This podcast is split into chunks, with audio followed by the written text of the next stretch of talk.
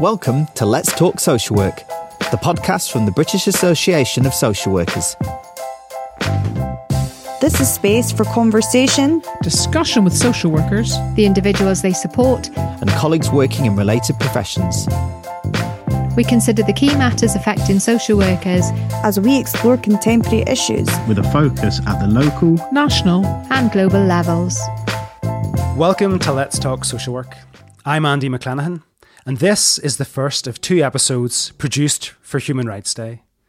With me today is the chair of BASW's Policy, Ethics and Human Rights Committee, Martin Sexton, and we're going to be discussing the application of human rights to everyday social work. Martin, how are you doing?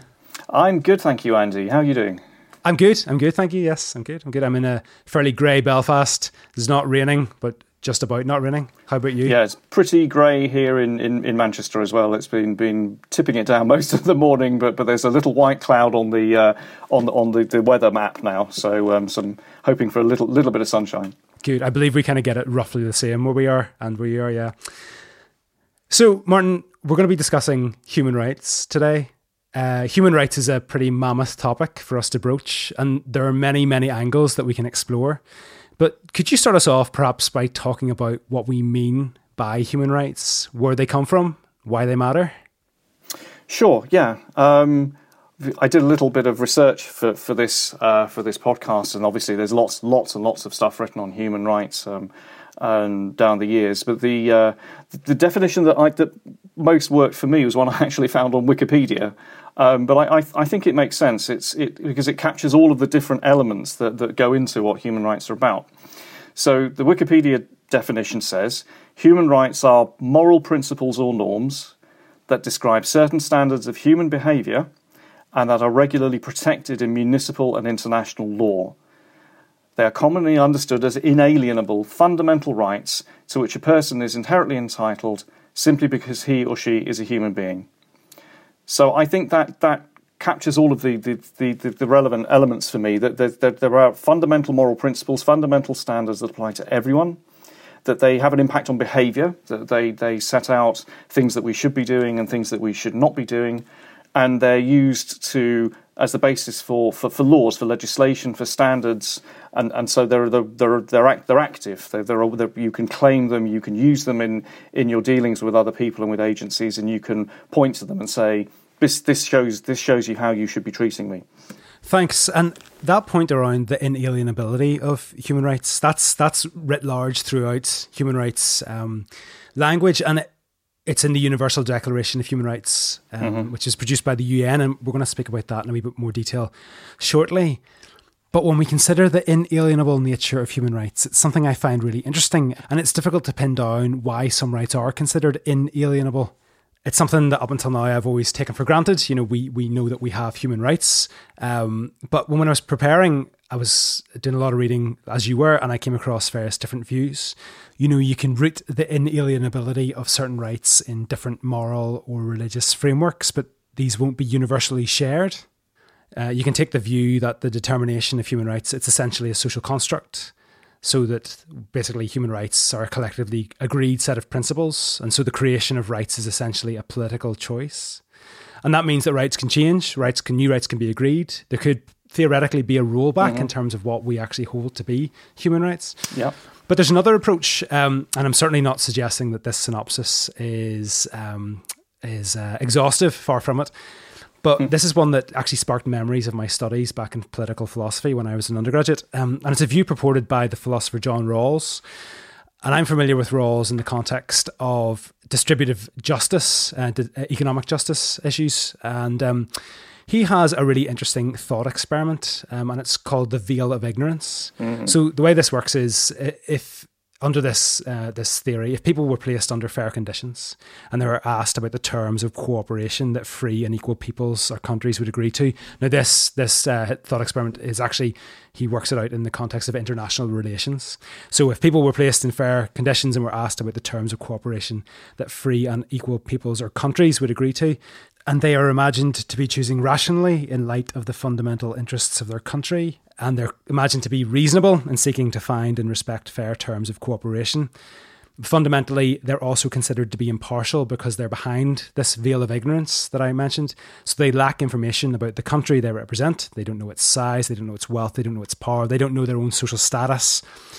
Under those circumstances, Rawls suggests these representatives will unanimously choose the same basic human rights for everyone. And the list of rights that Rawls advocates, it's very limited, and I don't stand over mm. that. But the process of what we would agree to if we were to make decisions without the knowledge of our status, or our ethnicity, or earning potential, or nationality, and so on, it's a really interesting leveler in terms of determining the rights we would want mm. ascribed to ourselves. And I thought that yeah. was helpful, kind of a helpful illustration to bring forward. Any thoughts? Yeah, I, I, I, agree. It's a really it's a really good example. Obviously, there's there's almost as much literature on John Rawls as there is on human rights. You know, his ideas have proved very fruitful and, and, and provocative. But the idea the idea there of reciprocity, the idea of of of, of looking at yourself as a, one person among many or as one nation among many, um, and being possibly being on the receiving end, if we can put it like that, of certain forms of treatment instead of thinking in terms of what do I want to do, what am I going to try and achieve, um, thinking that other people might have their own plans or nations might have their own objectives that you could get caught up in, and then what would be a fair way of of dealing with that situation. And I think that that's obviously the, the, the, the drafters of the UN Declaration didn't go through a, as kind of formal and rigorous a philosophical process as that.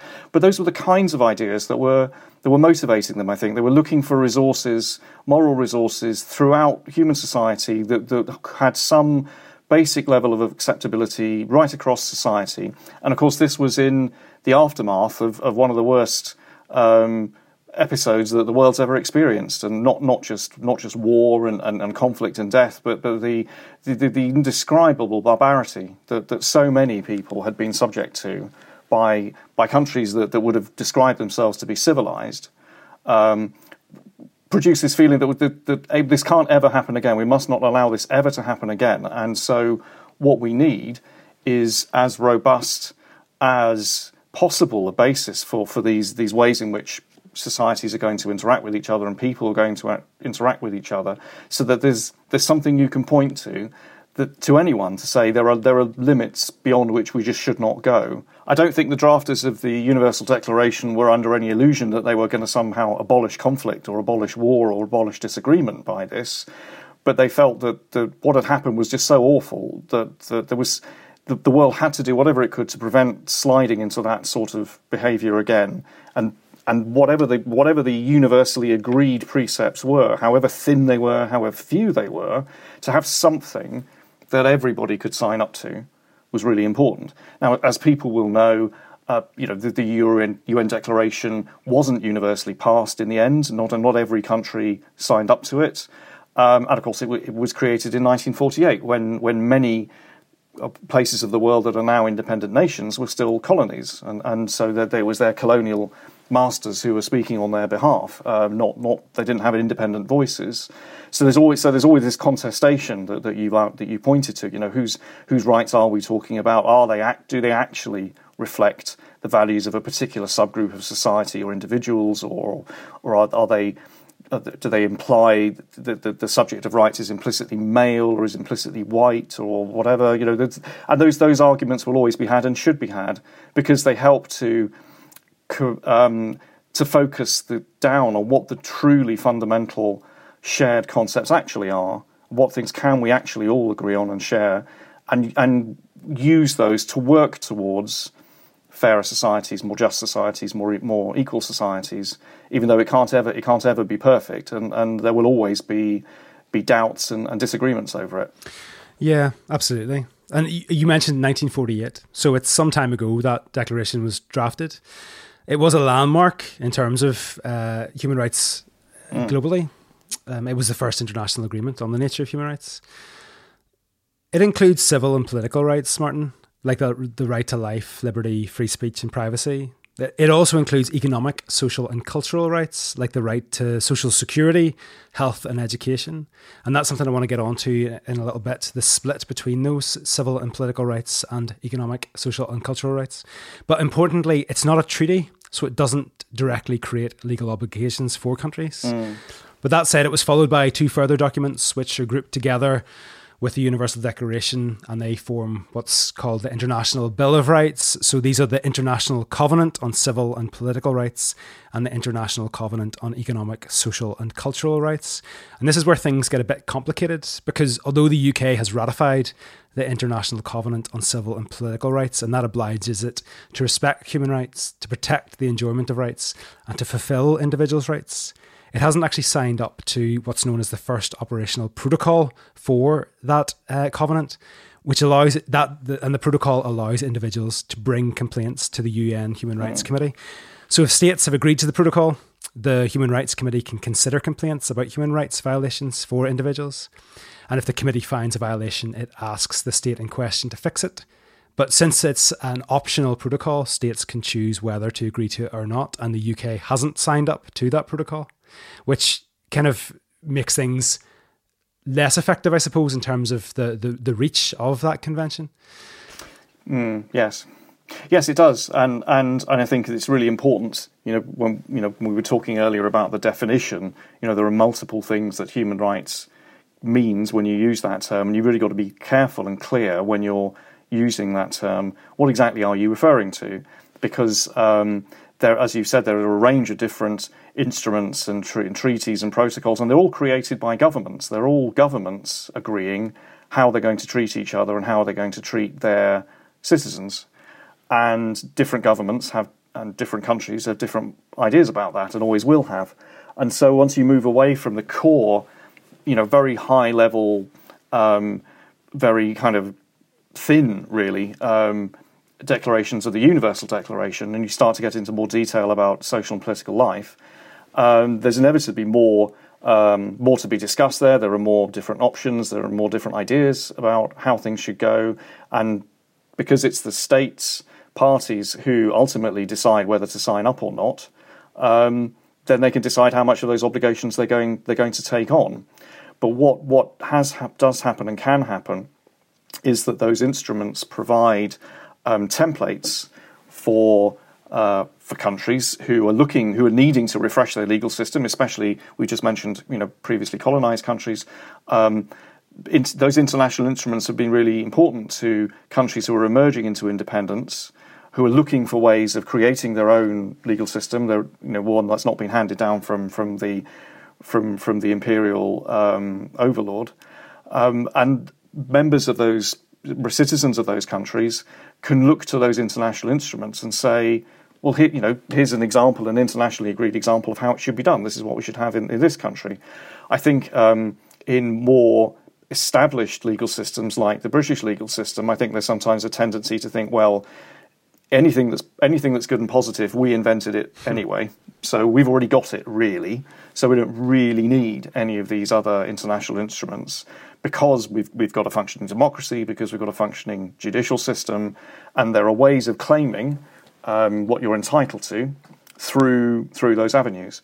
Um, but you know, people can still make the same arguments here and do. People point to um, international treaties, in, international human rights uh, instruments that have been created since the, the Universal Declaration, and, and, use them as the basis for political campaigning to say, you know, things have moved on, the idea of human rights has moved on, and, and we should be responding to that in our own society.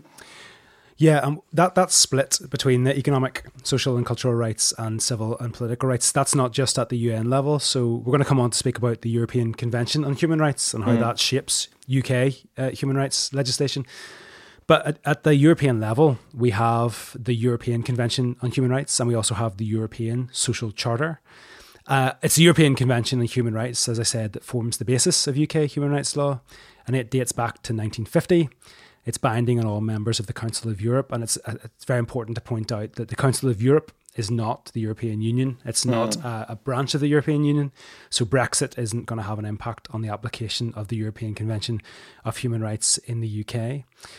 So the ECHR, European Convention on Human Rights, forms the basis of UK human rights law and that's the 1998 Human Rights Act. And it sets out the fundamental rights and freedoms that everyone in the UK is entitled to, and it incorporates the rights set out in the ECHR into domestic British law. Maybe we'll run through a few of those, Martin. The right to life, mm. the right to be free from torture and inhumane or degrading treatment or punishment, the right to be free from slavery and forced labour, the right to liberty and security of the person, the right to a fair trial, the right to be free from retrospective criminal law, one which is very pertinent to social work, the right to respect for private and family life, mm. the right to freedom of thought, conscience, and religion, and so on and so on. There's a number more. It's important to recognise that the ECHR covers only civil and political rights. It doesn't address economic and social rights. So those are human rights, economic and social rights. But the European Court of Human Rights, which is based in Strasbourg, hears cases from individuals or groups alleging a state has breached one or more of their rights in the, the Convention, um, the European Convention of Human Rights. It doesn't cover the European Social Charter, which is monitored by the European Committee of Social Rights. And this is important. It's not just kind of technical and irrelevant. Mm. It's very important in relation to social work and some of the issues that BASW campaigns on. I've heard concerns raised about this separation of civil and political rights and economic and social rights, um, and how that's led to sort of relegation of economic and social rights as second class human rights. I listened to a really interesting discussion. It was between Professor Colm Cinnéide from the London School of Economics and Sandra Fredman from Oxford University. And in that conversation, Professor Ó he highlighted that we should be taking a much more integrated approach, stressing that economic and social rights are integrated into the Universal Declaration of Human Rights from back in 1948. And he used he actually used an example of the freedom of thought, which is protected under the European Convention on Human Rights.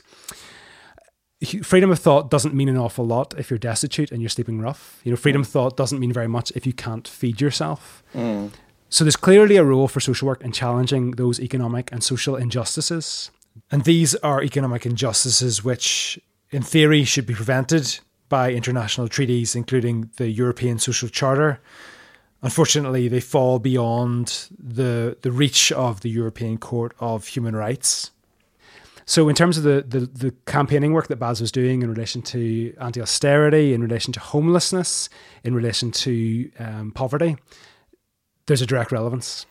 Yes, there is, and there's there's probably more that we could be doing to to to draw on on what's already there, what's already being created, and, and, and feed those those issues into into the, the campaigning that, that we do. I mean, again, it, when we're talking about human rights, what are we talking about? You know, the the, the convention rights impinge directly on social work practice because social workers very often, not always, but very often are, are employed by the state or working on behalf of the state. You know, local government is the state, same as national government. And so we have direct obligations to the people that we are working with to respect their convention rights. And we, so we need to know what they are, we need to know what they look like in practice situations. And we need, we need to be aware of when we're um, encroaching on one of those rights and, and asking ourselves, do we should we be doing this? Are we do, do, we have a justification for doing this? Is there evidence for us to do this? What's the minimal extent to which we can do it? How long do we need to do it for? And then those other um, economic and social rights that you mentioned, they, they, they are definitely relevant to social work as well, but at the moment they're relevant in a different way because they don't have direct legal traction on, on what you're doing in a particular practice situation. Therefore, BASW and other civil society groups to look at and say, well, this, this is the, a, the, a, a motivating ideal, this is a, a, guiding ideal for the kind of society that we should be living in. It's already achieved a, a degree of international agreement, and we should be moving towards uh, these rights being enjoyed by as many citizens as possible and not away from that. And I think there are times in our society where we where we are moving away from that. I mean, a, less equal society is a society in which more, there are going to be more issues around people's rights being respected. It's certainly the position that BASW would take. Um, so, so we, we, we, we definitely need to, to be aware of that wider context and think about what, when is it relevant as a social work organisation to be drawing on those ideas, as well as when is it relevant as a social worker in practice to be drawing on human rights instruments and conventions and knowing, understanding what the differences are, um, but also understanding what the opportunities might be to to bring in those ideas more into discussion. So, Martin, I'm really keen to discuss the specifics of what aspects of human rights influence social work. Have you, can you give us some worked examples of when uh, human rights are applied in the context of social work practice? Yes, um, I suppose the, the, the the most significant example, the one that people will will think of if you you ask them what social workers do, um, they will think about protecting children, and they will think about times when it might be necessary to, or thought necessary, to remove a child from his or her family for the for the safety of that child, either temporarily or in some cases permanently. Um, there are major human rights issues at play in that in that situation from the child's perspective. Um, if if the, the, child is being subjected to to to abuse, then that, that's a potential infringement of, of their, their right to be free from inhuman and degrading treatment, potentially their right to life if, if the abuse is really serious. But removing a child from uh, his or her family obviously engages the parents' rights to, to family life, to, to be left alone to enjoy family life with their children, which is, which is what most people want to do and, and expect to be able to do. And it also engages the child's right to, family life, to privacy and family life. Um, because ordinarily people grow up with their parents, so that's that's that's the way things normally go. And the, the point there is is that that, that the family is effectively seen as a, as a, as a, a, private sphere. I know that's a complex idea, and, and that, that, that has you know feminism talked a lot about this and the danger in the, the, idea. But the way the human rights aspects work is that the family is a private sphere, and the state has to have a good enough reason to go into that sphere and start changing what's going on, changing who's there, changing what they can do. So those are that's the, the, the, the single biggest example I would say, or the most important example of, of where human rights are relevant in, in social work. But there, there are others. Uh, I mean, my particular field um, in, in my own practice is, is working with people who uh, aren't able to make their own decisions because of they, they have some mental illness or an impairment of the brain or dementia or, or a serious condition like that. That, that means that, that uh, decisions have to be made on their behalf to protect them, to, to act in their best interests. And the issue then often is well, it's, it's, often family life, Article 8, but often Article 5, right to liberty. Where, where should this person live? Um, should they live, continue to live where they currently do? do? Do we think they should live somewhere else where we can take better care of them, protect them from harm? But it's maybe somewhere that they haven't chosen and maybe aren't that keen to go to. And so, in all those cases, what are the arguments for doing it? What, what's the justification for doing it? Um, in with Article Five, right to liberty, there are some very specific justifications in the in the convention that says, you know, these are the reasons, these are the situations in which the state might be entitled to interfere in this situation. Um, that's kind of the same with Article 8 as well, but also there's a, there's a balancing exercise in Article 8 in that we, we should all be um, enjoying some degree of, of, of, right to privacy, right to family life, rights to associate with whom we want to, communicate with whom we want to. And of course, that's at the moment um, under quite a lot of pressure because of COVID and because of the, mm-hmm. the government's response to COVID. So, so, as, so it, it, can be, you know, these rights crop up in, in situations where, where, where there's, there's a significant degree of state intervention in families, um, in mental health legislation, obviously in criminal justice issues, immigration issues. But now, I think we're, we're, all experiencing a degree of interference with, with our rights to, to liberty and our rights to association with whom we choose, which is what Article 8 is really about. And so we're all having to reflect on on, on that relevance and uh, to our own lives and and to you know many people as we know in our society are not happy about the restrictions, are protesting against them, don't think they're needed, and so it's an, it's an opportunity for all of us. Um, whatever our personal views are on, on COVID and what the response should be, to think about the situations in which the state can get involved in your life and, and what counts as a good enough reason for that to happen, what counts as a proportionate reason for that to happen. And then for those of us who are working in social services to then take that out into our practice. And, and you know, I think you, we've had that opportunity to reflect for ourselves on what it means for us. And I hope that that would, that would have some positive impact on, on how we then think about what it means for other people when we might be the ones who are saying, well, actually, I think we do need to we do need to restrict your rights in this situation for these reasons. In relation to mental capacity issues, and that's your that's the core of your work, Martin. If there weren't those qualifying aspects of the ECHR, would that mean you wouldn't be able to deprive somebody of their liberty if they were mentally unwell or if they had a dementia? Yes, that's right. There's got to be there's the, the, the phrase in the the convention is um, protection of persons of unsound mind, which is a, very out of date phrase. It's not a very nice phrase. It's not what anybody would say these days. Um, but that's it's the language of the 1950s. That's so that's that's what it's that's what it's that's the, the words that the wording that's used. So yes, there has, there's got to be there's got to be some objective reason why this that you can point to that for this person is is unable to make decisions for a reason that I can provide evidence for, and I can, I can, I have to provide evidence to a, a certain standard before I can even think about restricting them, because because that's you know there, there's a limit to what I can do, and that's the whole point of the the article that that that my ability as an agent of the state is is limited. Is is not me just doing what I think is right or doing what I think is needed. I've got to be able to think through you know, is the threshold met for me to get involved? If I then get involved, what do I do? Uh, how do I do I have to do this? Are there other ways of doing it? Is this ne- is it necessary at all? Even if I can do it, should I do it? If I can do it and I should do it, what's the minimal extent that I can interfere in this person's life and interfere with their choices? What's what's a proportionate response? Because it's very easy to overprotect people as well as to underprotect them. That, that obviously neglecting people, denying them uh, services puts their rights at risk, but also overprotecting them and trying to make too many choices for them is, is equally disrespectful of that person's rights. So, so thinking thinking in the right human rights terms is about trying to get that balance right and be be in the right place with those decisions. there's an issue that I'm currently working on. It's in relation to um, the restraint and seclusion of children and young people with special educational needs. So, lobbying in mm. Northern Ireland, um, we're aware that the Department for Education doesn't have any guidance in, in, relation to this issue. And I know that in Scotland, they've moved ahead on this, and the Scottish Government has produced mm. guidance in relation to, well, it's non statutory guidance in relation to restraint and seclusion of children and young people. I thought it was done because the Scottish government was super progressive um, and, and really willing to work with stakeholders. I found out in the week that it actually was largely prompted by a judicial review, which was um, raised in the mm. Scottish courts and um, supported by the um, Equality and Human Rights Commission Scotland. And um, I know the Scottish Children's mm-hmm. Commissioner were also involved in that.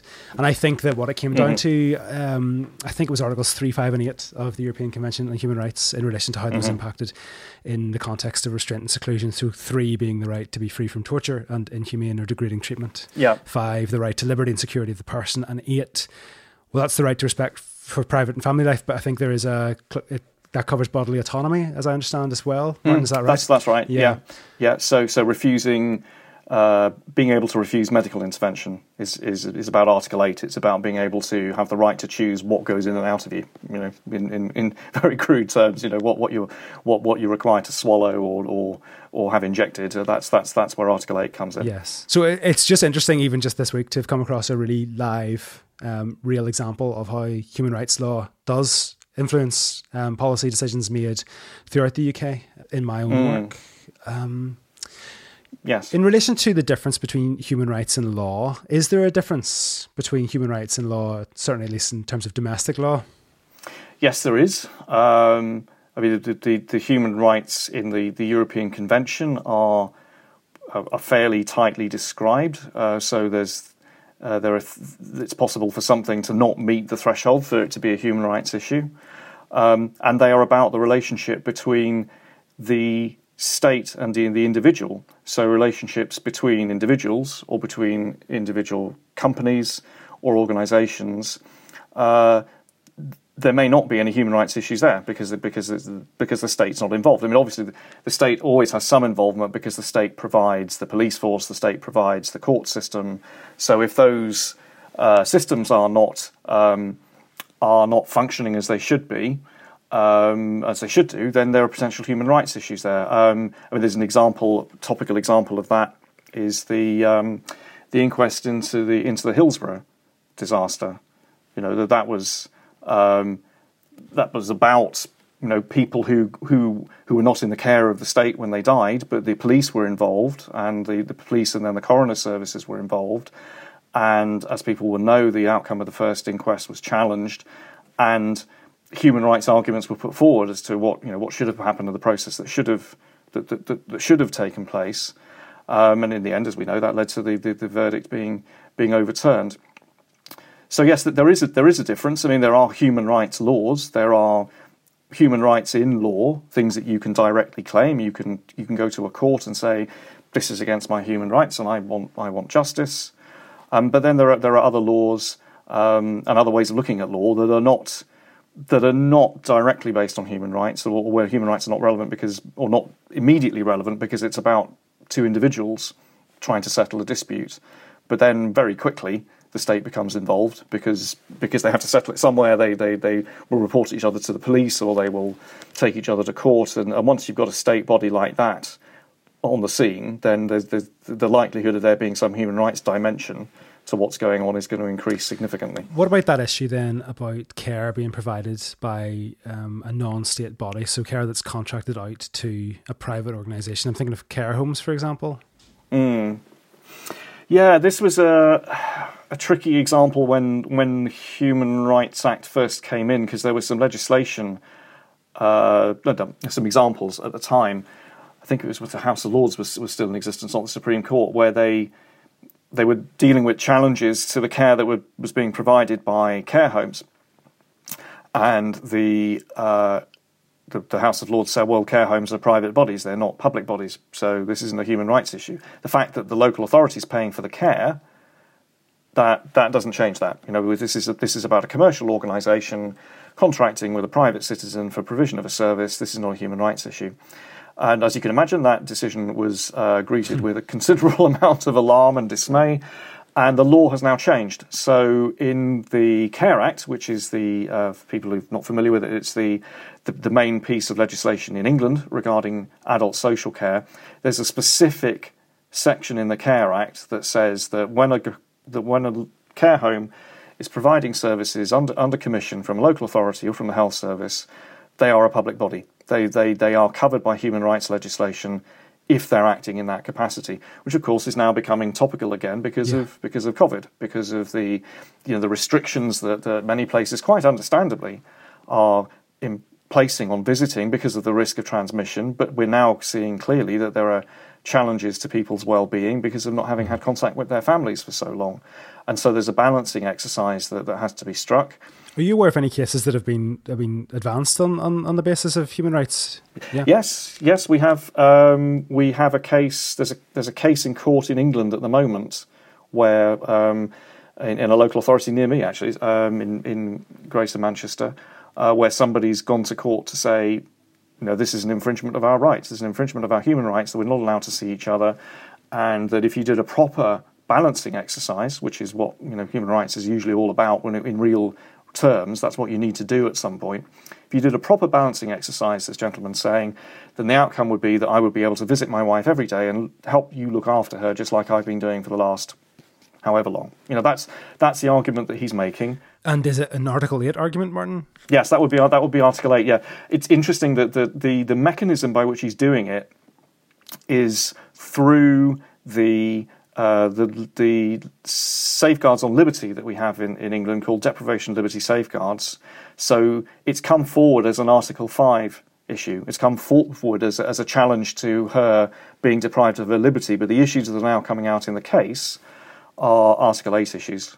So once the, once the case gets into court, the court has to look at everything. The court has to look at all of these yes. all of these issues because the court itself is bound by the Human Rights Act. The court itself is a public authority, so it yes. it has to it has to respect these people's rights as well as in looking at how other people are doing it.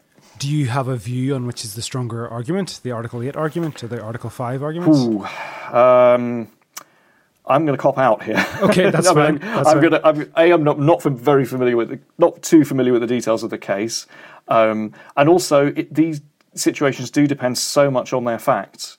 And I think I think that that's a really important point to, to make as well. That we're always talking about what's going on in this situation for this person? What's the impact on this person? Maybe the last time we were in this situation it was with a different person and the impact on them was different. Doesn't matter. We have to look at this person. And so it might well be that you could have a situation where you know you have two cases going on in courtrooms that are next to each other and presenting very similar arguments and the judge in one case might say well actually no it is you not being allowed to visit. That is disproportionate. That is an interference with your human right with with, with your human rights. And a judge in the next court might say well actually no. Looking at the facts that I'm that I've got in front of me and the situation that everyone's describing to me I'm I'm I, I don't feel able to make this ruling because because it's a different situation and and and the the balancing exercise could be different in that different situation. Martin, we discussed earlier on that there are various different international human rights treaties. Can you think of any examples where the rights of an individual conferred by one treaty conflict with the rights of another individual conferred by a different treaty? Yes, I, I think that there are some examples of that, um, and one of them is uh, is set out in the the BASW guide to to human rights and social work, which, which is available on the uh, the BASW website, and it, it concerns the, the ways in which different international human rights instruments um, impact on on children and families, and, and how states work with with children and families. So there's a right in the, the European Convention uh, to privacy and family life. Um, the, and we mentioned earlier that you know there's issues there about protecting children from harm, protecting children from inhuman and degrading treatment, but also respecting their rights to family life and respecting the parents' rights to family life. Um, but there's also another instrument that's relevant, which is the United Nations Convention on the Rights of the Child. Um, and the, the, the emphasis really is different. It's not it's not that it says things that are directly contradicting the, the, the European Convention, but but the the emphasis is different. It's it's it's on a more holistic model um, of of protecting children, a more holistic conception of what child protection might mean um, that isn't really there in the, the, the European Convention in quite so many words, although it's possible to interpret the, the convention in that way. Um, so, there, so there are different ideas about how, how the two things should work together. Um, in England and Wales, the Children Act in 1989 was supposed to be based on the UN Convention on the Rights of the Child. It was supposed to bring it, those ideas into uh, English law, although it wasn't a direct incorporation of the convention into English law. So the assumption there was that it could work alongside the European Convention, which we already had um, we were bringing legislation in that, that was felt not to be in contradiction to the European Convention, and, and it, it would be possible to, to, to combine the insights from all of these pieces of, of, of legislation and make them work together. And that's not a view that's, that's universally shared. Um, there are, you know, the, the, emphases in the, in, the, uh, in the two documents are different. Um, and this brings up a, an important point that um, there's something called a margin of appreciation that states have uh, when when they're applying human rights uh, instruments because things are so fact sensitive when you're trying to work out what's what is the human rights the best human rights approach in a particular situation. There will always be differences of opinion.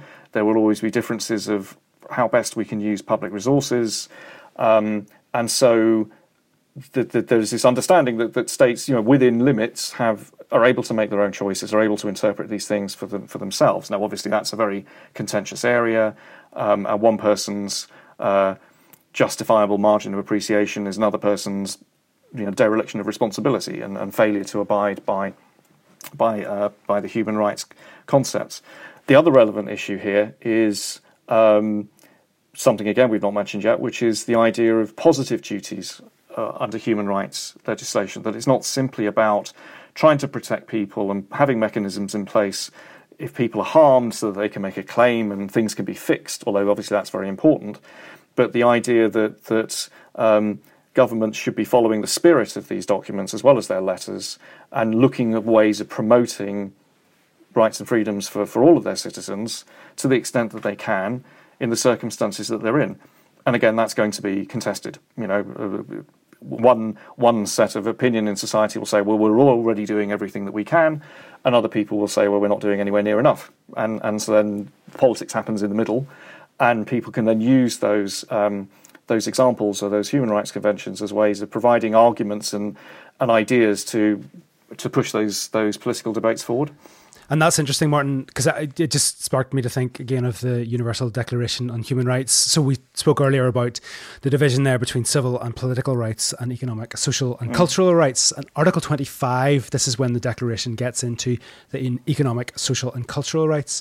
Article 25 reads that everyone has the right to a standard of living adequate for the health and well being of himself and of his family. Forgive all the hises and the hymns. This is obviously reflection mm-hmm. of the time yes. it was written, including food, clothing, housing, and medical care and necessary social services, and the right to security in the event of unemployment, sickness, disability, widowhood, old age, or other lack of livelihood in circumstances beyond his control. And I think this is an interesting one mm-hmm. because if the UN um, Universal Declaration on Human Rights, it's not, um, it doesn't bind the UK because it's not actually an international treaty. When you think of the impacts, for example, that universal credit is having on families, we know there's a there's a stat I've actually cited in the last podcast when we made about spending review. It's a stat from the Child Poverty Action Group, mm-hmm. CPAG. This is a stat which precedes predates the COVID nineteen pandemic, mm. but they they um, estimate that by the time universal credit is fully rolled out, um, it will have pushed an additional 300,000 children in the UK into poverty. And mm. I always state that it's not a total of 300,000, it's a further 300,000 children mm. into poverty. It's just a, it's a stat that I just think is mind blowing.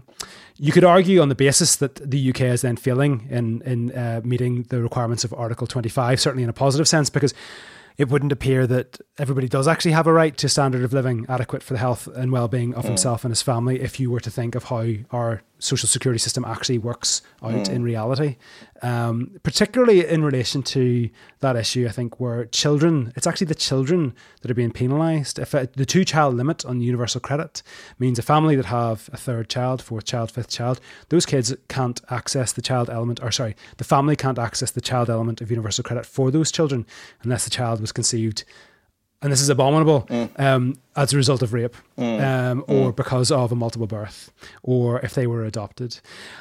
And I would see that as a failure um, to meet the requirements of that article of the Universal uh, Declaration on Human Rights, certainly in terms of a positive sense. Yeah. Any views on that? Yeah, well, I think I think you're I think you're right. I think it is it is very vulnerable to challenge when you when you look at when you bear in mind that that that, that human rights legislation isn't just about specifying procedures for, for fixing things. It's, it's supposed to be about moving standards forward and developing people's access to rights and freedoms in a kind of continuous way. Um, so the, you know the, the, the, legalistic response would be to say, well, what what the uh, what the human rights conventions actually commit us to having in place is uh, processes for assessing need and, and decision making mechanisms that are transparent and and and we've got those. You know, that's what the, that's what the response would be. We've got that, so we do help the people who need it. Um, but public resources are limited, and you know, we, we need to make sure that we focus the, the resources on people who really do need it, and we get to decide who those people are because we're allowed to do that. So there's a kind of legalistic letter of the law way of defending it from a from a human rights point of view. But I think you put your finger on something really important that that if you look at it from the positive duty side of things, you, you say, well, are we what are we doing to promote the development of a society in which no child has to undergo this, no child experiences this, and the answer to that is is not enough. you know, that, that, so, sure. there's, so there's so there's uh, so in one sense, one way you can defend it. You know, you could say, well, actually, no, we can give you a per- perfectly you know worked up answer for, for what we're doing. Um, that, that, that that is fully compliant with every piece of human rights uh, legislation you can show at us. But in another sense as well, you kind of you kind of miss the point really. That, that this is this isn't just about that legalistic, defensive, negative um, approach. Though we have to have that.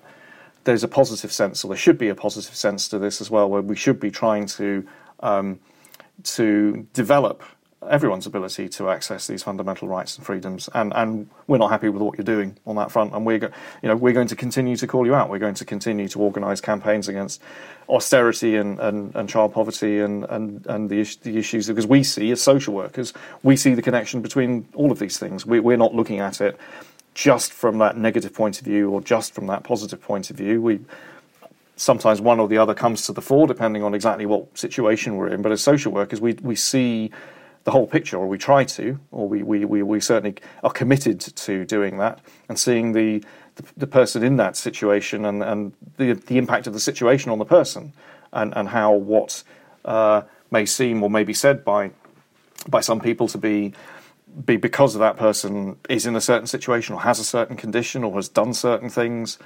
And as social workers, we want to say, well, no, it's not as simple as that. You know, there's, there's, there's this whole society dimension. There's this whole issue of, of discrimination and, and prejudice and, and just ignoring people in, in certain situations that, that we are we are going to challenge. That you know we're limited in what we can do on any given day because of the resources that we have and the, the rules and regulations that we we can bring to bear on a situation. But but in terms of our our ethics.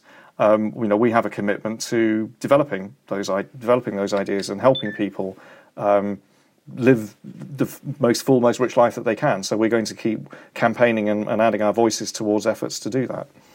And in relation to ethics, which you just mentioned, BASW's code of ethics, I believe, is is being refreshed. Isn't that correct? Yes, that's right. We we um, we're a member of the International Federation of Social Work. Um, we are the UK representative for the International Federation of Social Work. So our code of ethics uh, tracks theirs. It's not, you know, it does. It's not the same. Doesn't have to be the same word for word, but it's got to track theirs.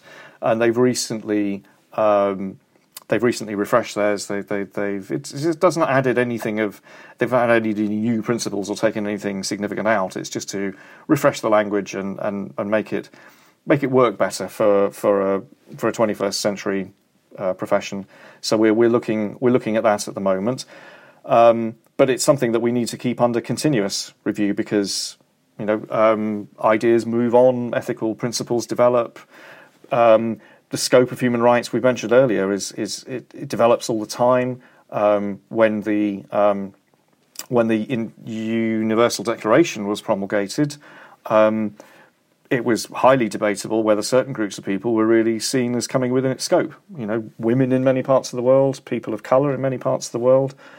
Those arguments and battles have been fought, and, and there's there's now at least an acknowledgement that that you know people you know human does really mean human, Mm-hmm. Um, even though it's not doesn't mean that it's respected everywhere, but but but but but, but there's at least a, a, some notional sign up across the world that that you know that really does really mean everyone.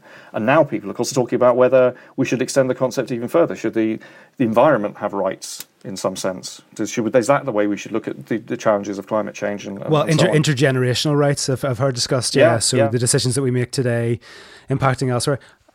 And just just just um, correct me if I'm wrong, but the Universal Declaration of Human Rights that was chaired. That process was chaired by Eleanor Roosevelt. So she was That's- no longer the first lady. she had been. Yeah. So and I'm just I'm going to just refresh myself by pulling up the preamble because I don't want to quote anything wrong. So Mm-hmm. um, it recognizes the inherent dignity and. Uh, and the the inalienable. I'm really struggling with that Mm. today. Inalienable rights of all members of the human family. That was 1948 Mm. that was um, well before the Civil Rights um, Act in America. Mm. You know, Yeah. so you know, it's an interesting, it's an interesting dimension. You know, it's I suppose progressive in the fact that it, this this process was being chaired by a woman. You know, Yeah. um, uh, 1948. But yes, certainly a, a woman from a country that still had massive civil rights um, violations, I suppose you could say. Yeah. Um, and the subjugation of a huge element of its population. So this is, and I just on that, I suppose. Then, so if you kind of consider human rights as as, a, um, progressing, you know, advancing, Yeah. an advancing agenda, the issue of trans rights, Martin, is isn't going to become less of an issue in the coming years. Is that something that BASW has given any consideration to?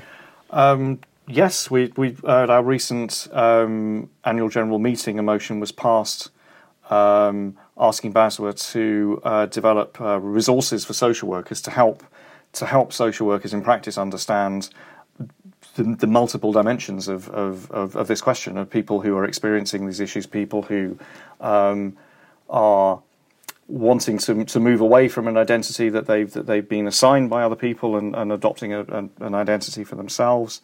Um, and we, you know we're well aware that, that you know at least in in some uh, quarters that's a, that this is raising concerns that there are challenges to this that there there are anxieties about this um, and that we will be looking at that and developing resources for, for our practitioners that that, that that are firmly rooted in in uh, human rights concepts, but will help um, our members principally to to respond to to situations and to support people who find themselves caught up in a, in a question like this. Um, that work is is yet to begin. We've you know the motion was passed in September, so we, we, we we've yet to start work on it. But it's going to be yes, quite something something quite significant for us, I think, in the in the next in the next couple of years. Thanks, Martin. And I was thinking about procedures in terms of when social workers are actually there on the day, you know, engaging with service users. How do social workers balance what are sometimes competing considerations about needs and risks and human rights when they're making judgments?